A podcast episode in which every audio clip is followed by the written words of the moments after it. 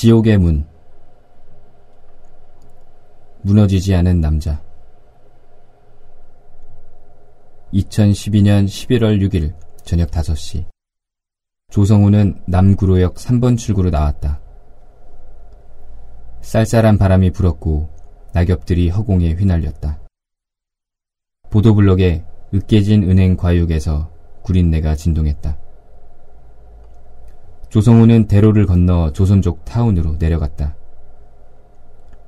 퇴근 시간 전이라 행인이 많지 않았다. 중국 동포신문사 건물 뒤에서 헝클어진 머리의 주정뱅이들이 소주를 마시며 장기를 두고 있었다. 조성우는 가리봉 시장을 지나 골목 끝까지 걸었다. 연태 노래방 건너편에 북해도 식당이 있었다. 초두부와 짝태볶음과 간체자로 적힌 정체를 알 수 없는 메뉴들이 식당 유리벽에 붙어 있었다. 조성우는 유리벽 너머를 살폈다. 덩치 큰 사내 네 명이 한 테이블에 모여 앉아 맥주를 마시고 있었다. 조성우는 문을 열고 들어갔다. 출입문에 달린 작은 종이 딸랑거리며 외지인의 침입을 알렸다. 중국어로 떠들던 사내들이 일제히 조성우를 노려보았다. 초두부 냄새인지 음식 찌꺼기 냄새인지 탁자에서 역한 누린내가 올라왔다. 주방에서 10대 후반으로 보이는 소년이 메뉴판을 들고 나왔다. 조성우는 붉은 휘장으로 가린 주방 입구에서 흘러나오는 연변 사투리에 귀를 기울였다.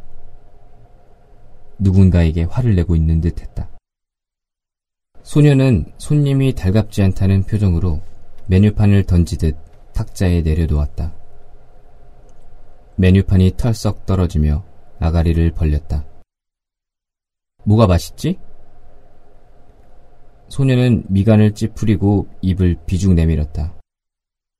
다 맛있어요. 연변 억양이 전혀 묻어있지 않은 한국말이었다. 조성우는 연변식 냉면을 시켰다. 소년이 돌아가자 주방에서 나던 큰 소리가 잦아들었다. 다투던 남자들이 소리를 낮추고 뭔가를 속삭였는데 거기에는 소년의 목소리도 섞여 있었다. 옆 테이블의 사내가 중국어로 소리쳤다.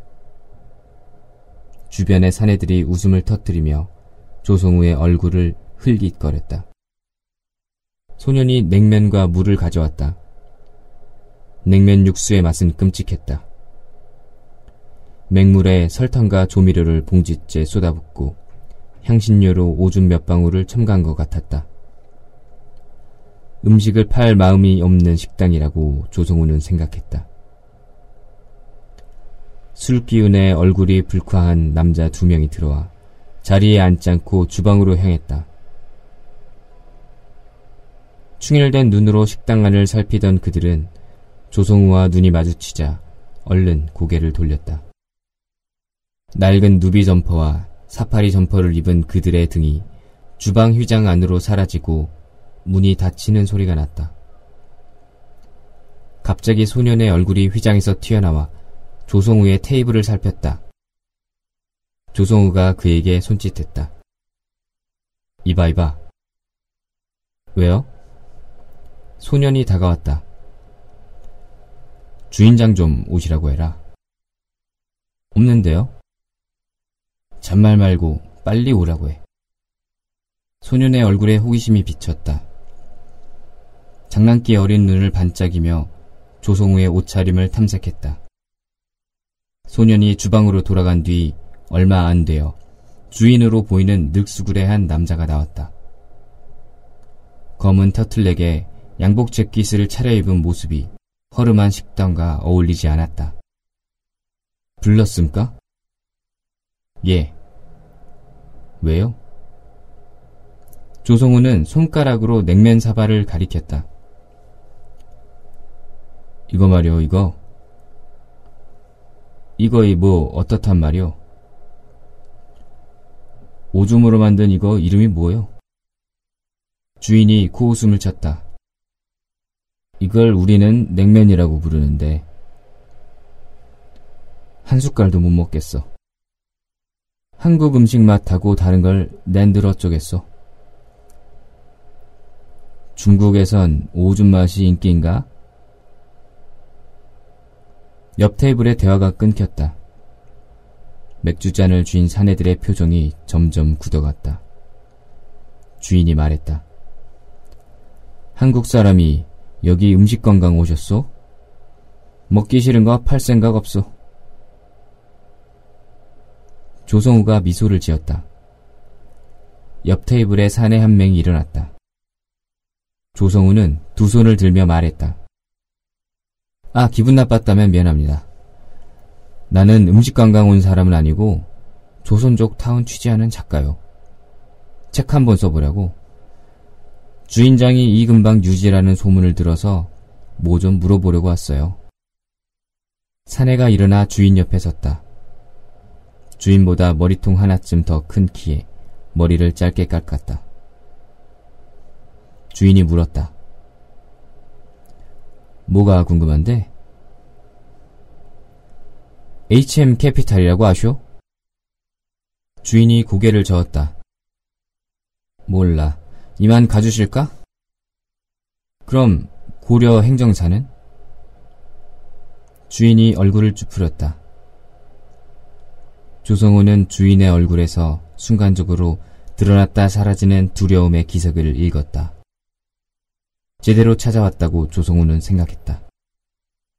고려 행정사 아시냐고. 이 근방에서 제일 돈 많은 곳. 당신 누구요? 처음 보는 얼굴인데 경찰인가? 경찰일 리가 있어. 작가라니까. 조성우는 맞은편의 의자를 가리켰다. 그러지 말고 여기 앉아서 잠깐 얘기나 합시다. 시비 걸러 온 거 아니니까. 주인은 천천히 맞은편의 의자를 당겨 앉았다. 키 큰 사내는 주인의 뒤에 서서 팔짱을 끼고 조성우를 노려보았다. 조성우는 출입문 쪽을 돌아보았다. 퇴근 시간이 가까워지며 거리에 행인이 늘어났다. 주인이 물었다. 고려 행정사 얘기를 어디서 들었소? 그렇게 유명한 데를 모를 리가 있나요?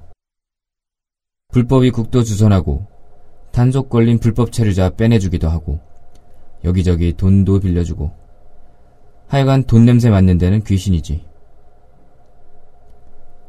거기랑 여기랑 무슨 관계일까? 조성우가 한숨을 쉬며 말했다. 사장님, 무슨 사장님이죠? 김 사장님? 박 사장님? 맘대로 부르시오. 송 사장이든 오줌이든. 예, 송 사장님. 예를 들어 봅시다. 그럴 리는 없겠지만 여기 이 동네에서 가장 큰 마작방이 있다고 칩시다. 조선족 말로 마장청 말이에요. 손님한테 메뉴판을 내던지는 건방진 애새끼가 들어간 저 주방 안에 골방이 있고 거기에 마장상이 열 몇 개 된다고 칩시다. 그 정도로 크면 돈이 많이 돌지 않겠습니까? 현장에서 한 달 동안 번 돈을 여기서 밤새워 가면서 다 털어내는 손님들이 있겠죠. 놀다가 돈 떨어지면 여권이니 외국인 등록증이니 맡기고 돈 빌려가고 거기서 고리도 심심찮게 뜯어먹고 말이에요. 그런데 이렇게 돈이 도는 곳에는 뒤를 봐주는 사람이 있어야 돼요. 경찰하고 친하고 법적인 문제도 처리해주고 건달들 시켜서 돈도 받아내주는 사람 말이요. 주인이 웃었다. 송곳니 옆에 반쯤 부러진 이가 보였다. 그래서 작가님은 신고라도 할 생각일까? 뭐하러 신고를 해요? 조선족이 마작을 하든 말든 나불대서 무슨 소용이 있겠어요? 그냥 저는 조선족 지도자이신 고려 행정사 사장님에 대해 궁금한 게 많을 뿐이죠. 궁금한 건 못 참으니까. 키 큰 남자가 다가와 조성우의 멱살을 잡았다. 냉면 그릇이 요란한 소리를 내며 떨어졌다. 육수와 얼음이 조성우의 얼굴에 튀었다. 남자는 혀잡은 소리로 욕을 뱉었다. 이 띠떼끼가 조성우는 남자의 붉어진 팔뚝 근육을 보았다. 팔뚝 안쪽에 칼자국이 있었다. 건달 생활을 해본 놈이라고 조성우는 생각했다. 주인이 말했다. 사기꾼 새끼야. 돈 뜯으러 왔나 본데 너 줄 돈 없다. 신고해봤자 소용없어. 대신 네 얼굴은 확실하게 기억해두겠어. 내 눈에 다시 띄는 날에는 멱을 따버린다. 이거 좀 놔요. 말로 합시다. 남자가 조성우를 바닥에 내팽겨치며 말했다. 끄져. 띠팔로마. 너 이제 두었떠. 조성우가 자리에 도로 앉았다. 사장이 혀 짧은 남자를 가리켰다. 앉지 말고 가라고. 여긴 험한 곳이야. 입을 함부로 놀렸다간 혀가 잘려. 저 친구도? 글쎄, 허허. 조성우는 출입문 쪽으로 걸어갔다. 사장이 남자들에게 중국어로 뭔가를 지시하는 것 같았다. 조성우는 가게를 나와 남구로역 쪽으로 걸어갔다. 해가 떨어지고 거리가 어둠에 쌓였다. 조선족 타운의 네온 사인들이 더 화려하고 선명해졌다. 냉면 국물에 젖은 머리카락에서 식초 냄새가 났다. 조성우는 가리봉동과 대림동, 조선족 사회의 밑바닥으로 내려가고 싶었다. 불법 입국 브로커들, 국제결혼 사기단, 환치기 조직, 보이스피싱단, 밀수 조직, 보따리 장수들, 마작방 억주. 이들의 뒤를 봐주는 영향력 있는 놈들의 움직임을 알고 싶었다. HM 캐피탈을 정면으로 상대했다간 몇 년 동안 소송과 금융 관련 서류 더미에 빠져 있을 것이다. HM 캐피탈에 다가가려면 놈들이 이용해 먹고 버리는 깃털들을 찾아내야 했다. 조성우는 조선족 기획을 했던 기획 취재부 동료를 통해 자신이 흑사회 소속이라고 허풍을 떠는 건달들의 연락처를 받았다. 그중 몇 명은 경찰의 정보원이었고 대부분은 조선족 동네에 해묵은 소문을 팔아먹는 사기꾼들이었다. 조성우는 적금을 깨서 그들의 시답자는 정보를 사모았다. HM 캐피탈에 대한 정보는 얻지 못했지만 고려 행정사에 대한 소문들이 덜어 나왔다. 조선족이 세운 회사 중에 돈이 가장 많고 구로와 영등포의 폭력배들을 움직인다는 소문이었다. 조성우는 HM 캐피탈이 폭력 조직을 고용한다면 고려 행정사의 힘을 빌렸을 거라고 생각했다. 한 건달의 입에서 북해도 식당 얘기가 나왔다.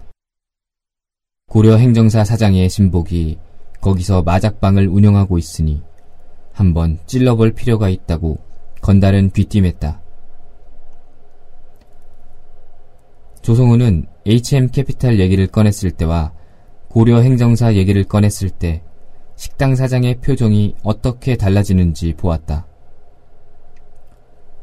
사장은 HM 캐피탈을 알고 있는 눈치였지만 긴장하지 않았다. 그러나 고려 행정사 얘기가 나오자 흔들림을 감추지 못했다. 건달의 말대로 사장은 고려 행정사 수하에 있는 사람이다. 고려 행정사를 통해 HM 캐피탈이라는 이름을 어렴풋이 들었겠지만 HM 캐피탈의 일을 하지는 않는다. 그가 두려워하는 건 고려 행정사뿐이다.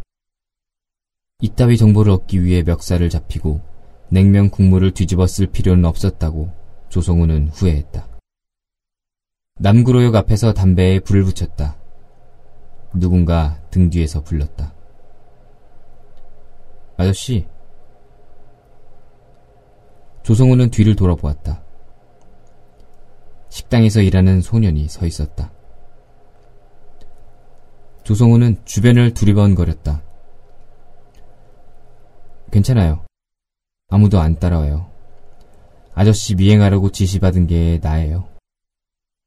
역 안으로 들어가자.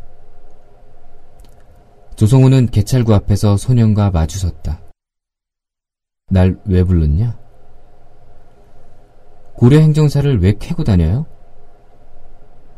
말했잖아. 작가라니까.